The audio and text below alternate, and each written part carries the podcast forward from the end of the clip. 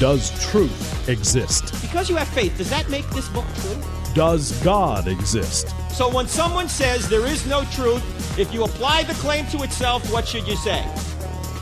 Is that true? They don't think Christianity's true. They're talked out of it. You know why they're talked out of it? Because they've never been talked into it. Cross-examining skeptical and atheistic views. Welcome to Cross-Examined with Doctor Frank Turek. Ladies and gentlemen, we were supposed to be in Israel right now, but as you know, there's a war going on. Please continue to pray for the peace of Israel. And uh, pray for all sides in the battle. Pray for enemies. Pray for allies. Pray people would get saved. Pray evil would be dealt with. Um, and we hope to go back to Israel at some point. We're looking into a Footsteps of Paul cruise in the spring. Those of you who were going to go on the Israel trip, we'll let you know about that. And we'll let anybody listening about that. If we do get a good Footsteps of Paul cruise scheduled, you can go with us. But today I want to continue a discussion that we started uh, last week on the main podcast, the one that's broadcast on the American Family Radio Network. We were talking about an article written by Marci A. Hamilton, who is a professor at the University of Pennsylvania. And uh, she wrote this bomb-throwing piece called Mike Johnson, Theocrat, the House Speaker and a Plot Against America. And uh, I can't recount everything we've already covered. You're going to have to go back and listen to that forty-eight minute podcast. But she makes so many errors in this article that she writes uh, that I just had to deal with it. And there's so many lessons uh, that you can learn by reading what people who don't agree with you write. Uh, sometimes you'll, they'll correct you because you got something wrong, but sometimes you're able to correct them. And I hope I'm able to do that here. And I hold no animus toward this woman. Um, she does appear to do some good work uh, trying to prevent kids uh, from being abused sexually. I, I applaud her for that. But unfortunately, this particular hit piece on Mike Johnson, uh, the new Speaker of the House, completely misses the mark. So let me, let me pick up where we left off. And uh, she, I'm jumping right in on the article here. Uh, she says this, setting aside all of these wildly extreme, I, I just have to say this. Why, by what standard is it wildly extreme to say you ought not kill children in the womb? By what standard is it wildly extreme to say that marriage is between a man and a woman? I mean, it's been the case for five thousand years until the last ten minutes for obvious reasons, even regardless of religion. It's just grounded in the nature reality that men were made for women, women were made for men. And that's the only way you can procreate and bring forth the next generation. So wh- why would you say these wildly extreme? Miz Hamilton, you're an attorney. This is beneath you. Uh, maybe the editor at The Guardian, The Guardian just had to, had to do this. I don't know. Anyway, she says, setting aside all these wildly extreme religiously motivated policy preferences, there's a more insidious threat to America in Johnson's embrace of scriptural originalism. His belief that subjective interpretation of the Bible provides the master plan for governance. Religious truth is neither rational nor susceptible to reasoned debate. First of all, you give no examples why religious truth isn't rational.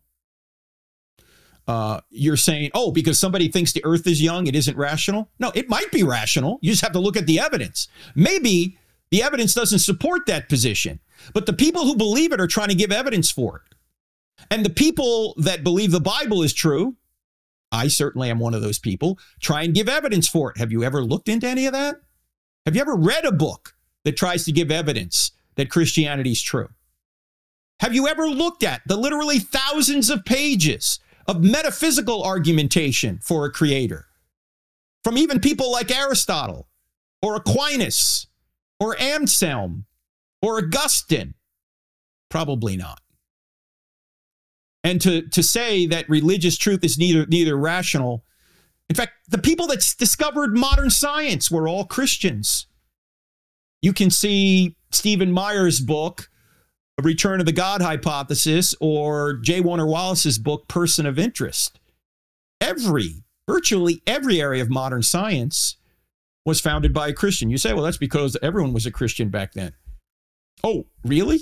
No, that, first of all, that wasn't the case. But secondly, why didn't science arise in non-Christian areas? How about in the Muslim world or in China? It arose, and it could have arisen in the, in the Muslim world. The reason it didn't is because they thought anything anything outside of the Quran, Quran was superfluous. The reason it arose in the Christian world, and I'm, I don't want to get too far off the track here, was because Christians believed that there was order in nature because there was an orderer. As Kepler put it, when I find cause and effect in nature, I'm thinking God's thoughts after him. In any event, it's it's just disingenuous to say that religious truth, whatever that means, is not rational. And I might ask her, what do you mean by religious truth? If something is true, it's true whether or not it has to do with religion. Is it true that we shouldn't murder, steal, rape, or have sex with children or abuse the poor? Those are all truths, religious truths, taught by Christianity. Is that, is it rational not to do those things? She goes on to say, for Johnson, again, Mike Johnson, the new Speaker of the House, who sees a Manichaean world dividing between the saved who are going to heaven and the unsaved going to hell, there is no middle ground.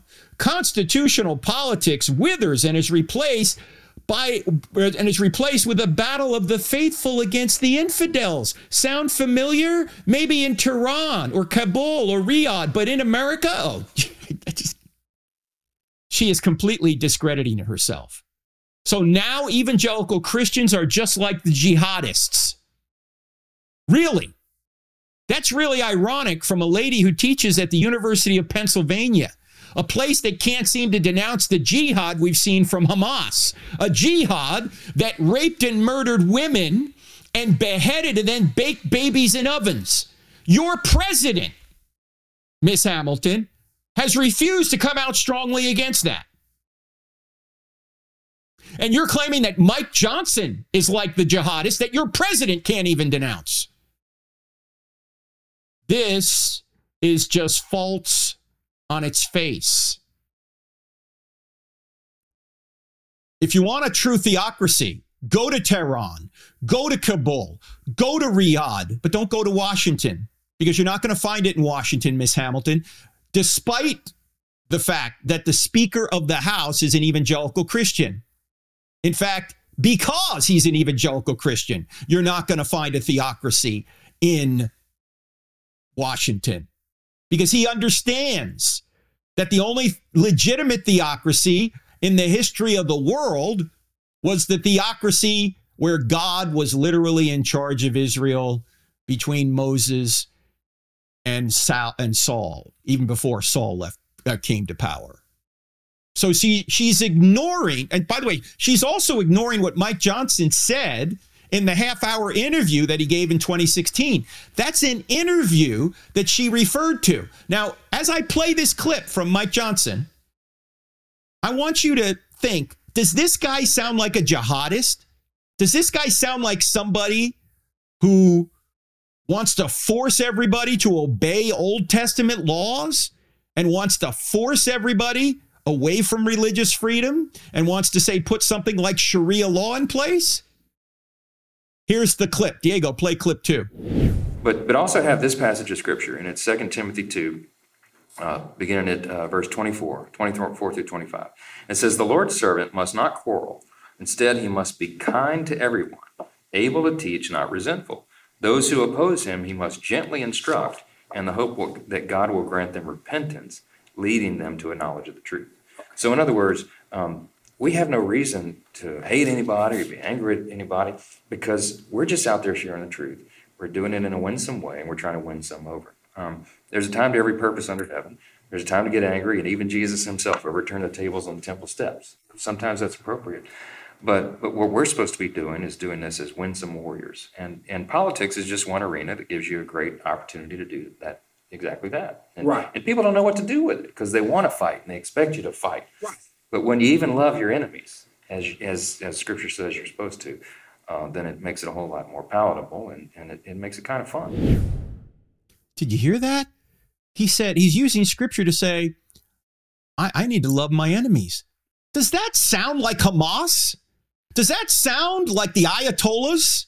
Does that sound like the Taliban? And yet that's what Marci Johnson, sorry, Marci Hamilton said that Mike Johnson was. She just compared him to jihadists. This is ridiculous. That's the furthest from a Muslim jihadist that you can imagine, a man who says, love your enemies, and we have to be winsome when we're we're trying to put policies in place. And we can't really blame people because they may have been blinded. He says that in another clip, that we have to show mercy to people. We have to be winsome. We have to be kind. But look, the left is going to lie about this man and the rest of us, because to them, we must be stopped and shut up. Speaking of the ends justify the means, they will lie about him. They will lie about you. They will lie about any evangelical, even those that are winsome, even those that say we have to love one another. We have to love our enemies. They're going to lie, because to the end, the, the, for, to them, the end does justify the means. She's actually She's actually saying he's an ends justify the means guy, when in fact she is. Again, Miz Hamilton goes on to say, and again, we're reading from an article called Mike Johnson, Theocrat, the House Speaker and, the, and a Plot Against America by Marci A. Hamilton. And Miz Hamilton, if, if you want to push back on any of what I'm saying, if you think I've misunderstood you, I'm happy to have you on the show and talk about this. Uh, just email me, hello at cross examined dot org, if you ever do listen to this podcast. In any event, she goes on to say this: when rulers insist the law should be driven by a particular religious viewpoint, they are systematizing their beliefs and imposing a theocracy. All right, let me just say again, that's nonsense. Okay, as, as Oxford gets it right. When priests and imam do not, they just impose either their own laws or the laws they think of God's on people without any consent from the governed, that would be a theocracy. Nobody in America can do that, because nobody in America has the authority just to willfully themselves impose any law on anybody else without going through the proper measures, measures, without going through Congress and getting the president to sign. That's the way our system works, for good reason, okay? So, again, you don't understand what a theocracy is. And then she goes on to say, we have thousands of religious sects in the U S, and there is no religious majority. But we now have a politically fervent conservative religious movement of Christian nationalists, that's a curse word there for people, intent on shaping policy to match their understanding of God and theirs alone. Let me just say this. I, I, we, we could say the same thing about you. We, nat- we, we naturally have a politically fervent leftist religious movement of leftists intent on shaping policy to match their understanding of reality and theirs alone. Look, everybody's tr- everybody thinks they're right in the public square. Everybody's trying to say, I think my position's right. You're trying to do that as well, Miz Hamilton. The only question is, do you have an external referent where you can where you can discover whether your p- particular position is right or wrong? If there is no external referent, it can't be right. It can't be wrong. It's just a preference. At least the people that believe in natural law, which is what our founders believed in, they had an external referent. We hold these truths to be self-evident, that all men were created equal and endowed by their creator with certain unalienable rights. Among these are life, liberty, and the pursuit of happiness. The creator gives us rights. Governments don't. It's not just my opinion. It's not just your opinion that we have rights, or what the rights are. They come from God. Miz Hamilton goes on to say the Republicans who elected Johnson Speaker by a unanimous vote have aligned themselves with total political rule by an intolerant religious sect. Again, this is just, let me say it again. Again, we have a republic. This is not a theocracy. Religion is not being imposed, and moral issues must be voted on.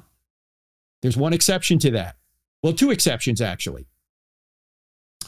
One is when the administrative state, the fourth branch of government, the unelected branch, just makes up rules, like when Biden writes an executive order that says everyone has to use certain pronouns.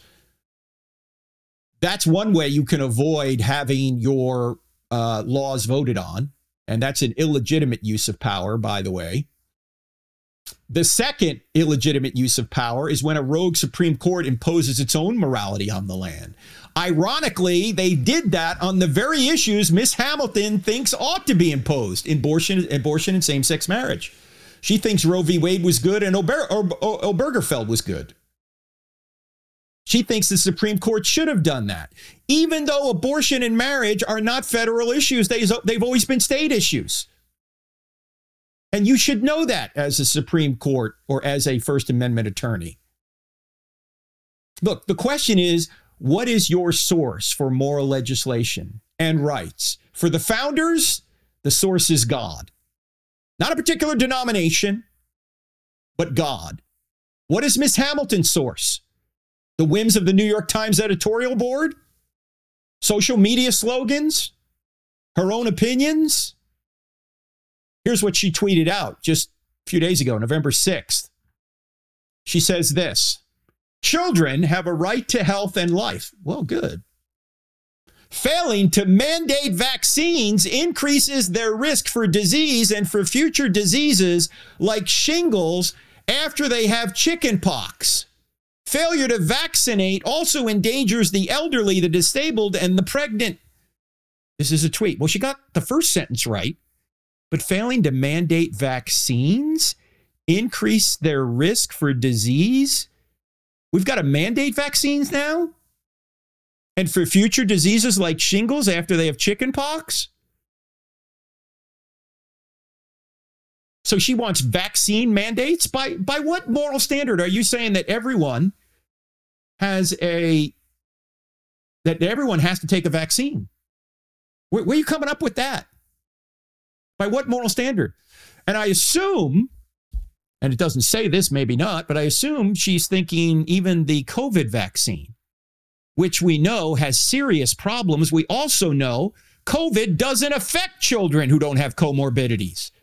So why would you put this experimental vaccine, which has had so many different problems with it, into the bloodstreams of babies and children? Where are you coming up with this? But she did say children have a right to health and life. However, this is from a woman who is obviously pro-abortion.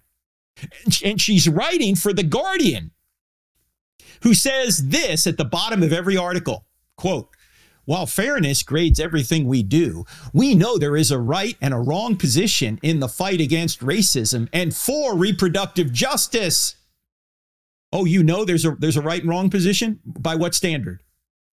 And you think reproductive justice, which is just a euphemism for killing children in the womb? Where, where do you think that, why do you think that's just? And why would you say that children have a right to health and life, but before abortion?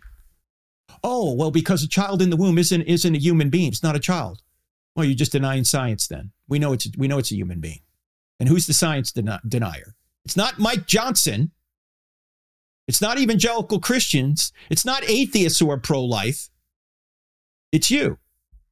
Now, we could say a lot more, but I went to my friend Bill Federer. For those of you that don't know Bill Federer, Bill Federer, Federer is the most amazing historian I've ever met. The guy is an absolute machine, particularly with not only U S history, but even world history. And he has a website called American Minute dot com. I've had him on the program several times. So I sent him this article, the one we've been discussing. Uh, this article, Mike Johnson, Theocrat, the House Speaker and a Plot Against America by Marci A. Hamilton, found in The Guardian. It's in the show notes. And I just said, hey, um, I want to get your perspective on this. What are the three or four points you would make in responding to this uh, article? And here's what Bill said, just brief points. Number one. It is projection. She is accusing Mike Johnson of what she is trying to do, which, which is impose uh, a religious viewpoint. She's doing the same thing. The question is, is her viewpoint correct? Because, look, even as a uh, an atheist, and I don't know if she's an atheist. Actually, she said she's a believer of some kinds. I don't know what kind of believer she is. She has a religious position, too. Is she saying that she can't use anything she learns from her religion in public policy? If she can, why can't Mike Johnson? Number two, said Bill Federer, Christian pastors founded colonies where government is from consent of the governed. This was the complete opposite of theocratic kings ruling through mandates. Exactly. Bill Federer knows what a theocracy is. Apparently, Marci Hamilton doesn't, but she, without the proper definition, is accusing Mike Johnson of being one. Number three, the number three problem. Founder, the founders jealously defended freedom of conscience. William Penn said, force makes hypocrites, unquote. Now, ladies and gentlemen, you know who William Penn was? Yeah, he's the guy who is the namesake of the state of Pennsylvania and also the University of Pennsylvania, where Marci Hamilton teaches. Isn't that ironic? Number four, Jefferson defended the Baptist view of preventing government from forcing people's conscience in Virginia. And he says there's this, there was a statue of religious freedom, and in the letter to the Danbury Baptist. Now, he points this out about Virginia. Here's what he said about Virginia. Colonial Virginia had a government-imposed belief system, an establishment Uh, of the Church of England, or the Anglican Church, from sixteen oh six to seventeen eighty-six. So before they actually became a state in seventeen eighty-seven, that's when the Constitution was ratified, the state of Virginia had a state church, and they kept it in place. And the establishment, establishment meant mandatory membership, mandatory taxes to support it, and oh, no one could hold public office unless they were a member. And this was modeled after the European nations who had establishments of different Christian denominations. And here's what Federer says about this. History records how oppressive governments are tempted to establish government-mandated belief systems, from King Nebuchadnezzar, Daniel three, to Islamicists, that's all over the place, right? Fundamental Hindus, atheistic socialists, enforcement of L G B T Q trans beliefs, and untested healthcare practices. Translation, the COVID vaccine. And what Federer goes on to say, he says, in Virginia, lax enforcement allowed immigration of dissenting religious groups, the first being Presbyterians and Quakers, followed by German Lutherans, Mennonites, and Moravian Brethren, then finally Baptists. He said Patrick Henry almost succeeded in having Virginia not ratify the Constitution, as it did not have a Bill of Rights guaranteeing, among other things, the freedom of religion. So they were trying to avoid, on a national scale, what some of the states had, and certainly what the Church of England had. But as you all know, well, maybe you don't, because too many people don't know history, James Madison enshrined the freedom of religion in the First Amendment, and it was passed in seventeen ninety-one. So the entire Bill of Rights was designed to protect citizens and states against federal government overreach. One federal government overreach would be to establish a national church, which would be like a theocracy. So the bottom line is this. If we follow the Constitution rightly, and so many leftists don't, but if we follow it rightly, any federal law that establishes a national church or prevents the freedom of religion is unconstitutional. So legislating a theocracy is unconstitutional, but legislating morality is unavoidable. In fact, the First Amendment itself legislates morality. It says it would be wrong for the federal government to establish a national church, because the people have the right to either be a member of any church they want or no member. So that's a moral position. And everybody, again, is trying to legislate morality. When people say, well, don't impose your morality on me, I say, first of all, would that be immoral? Why can't I do that? And you're imposing your morality on me. You're saying I ought not impose ought nots. Well, why do you get to impose that ought not on me? Actually, the better answer is this. When somebody says, don't impose your morality on me, I think what you ought to say is, this isn't my morality. I didn't make this stuff up. I didn't make up the fact that murder's wrong, that abortion's wrong, that rape is wrong, that theft is wrong, that you ought not mutilate children. I didn't make up the fact that men were made for women and women were made for men, and the best way to perpetuate and stabilize society, which is the reason the government's involved in marriage to begin with, is to legally recognize that man-woman relationship over every other relationship. I didn't make any of this stuff up. This isn't my morality. This isn't your morality. This just happens to be the morality. The one Thomas Jefferson said was self-evident. The one the Apostle Paul said, the Gentiles who are not of the law have the law written on their hearts. Look, if you have a problem with the morality, you don't have a problem with me. I didn't make it up. You have a problem with the Creator upon whose nature this morality is derived. That's really the issue here. And you want to take many of the moral precepts of the Bible and many of the moral precepts of Christianity and even natural law. You want those imposed. You want thou shalt not murder, thou shalt not steal, thou shalt not commit rape, thou shalt not commit pedophilia. You think that we ought to take care of the poor and love your neighbor. You think, you, you think all those things are right and true. But you just don't like what it says about don't murder your children. Because that's what abortion is. You're murdering a human being. Thou shalt not murder. And you don't like what it says about sexual purity. And so you want to throw everything out. But when you throw everything out, you don't have any more criminal law and you have anarchy. So Miss Hamilton, seems to me you're misstating. You don't understand even what a theocracy is. And you are drawing false analogies. You're using definitions that don't work. And you're doing exactly what you're claiming Mike Johnson's doing. The only question is, what's your source for your policy positions? Do you have a source outside yourself, or is it just you?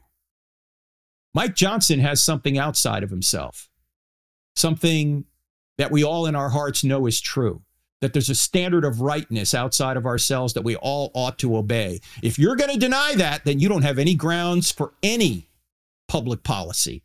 Because all you'll be doing is imposing your, your, your own personal preferences through power. So it's not Mike Johnson that's the problem. Tragically, it's people like you who do not have a moral standard outside of yourself that you can refer to. And you're imposing not morality on people, but immorality. Now, again, I'm happy to talk about this. I have... I have no, uh, I'm sure you're a fine person. I just think what you've written here just completely misses the mark in so many ways. Uh, now, friends, uh, we're going to have a big announcement coming up here in a week or two. I'll uh, make it on the podcast. You're not going to want to miss it. It's going to be the biggest thing we've ever done at cross examined dot org. I think you're going to want to be a part of it. So keep an ear out for that.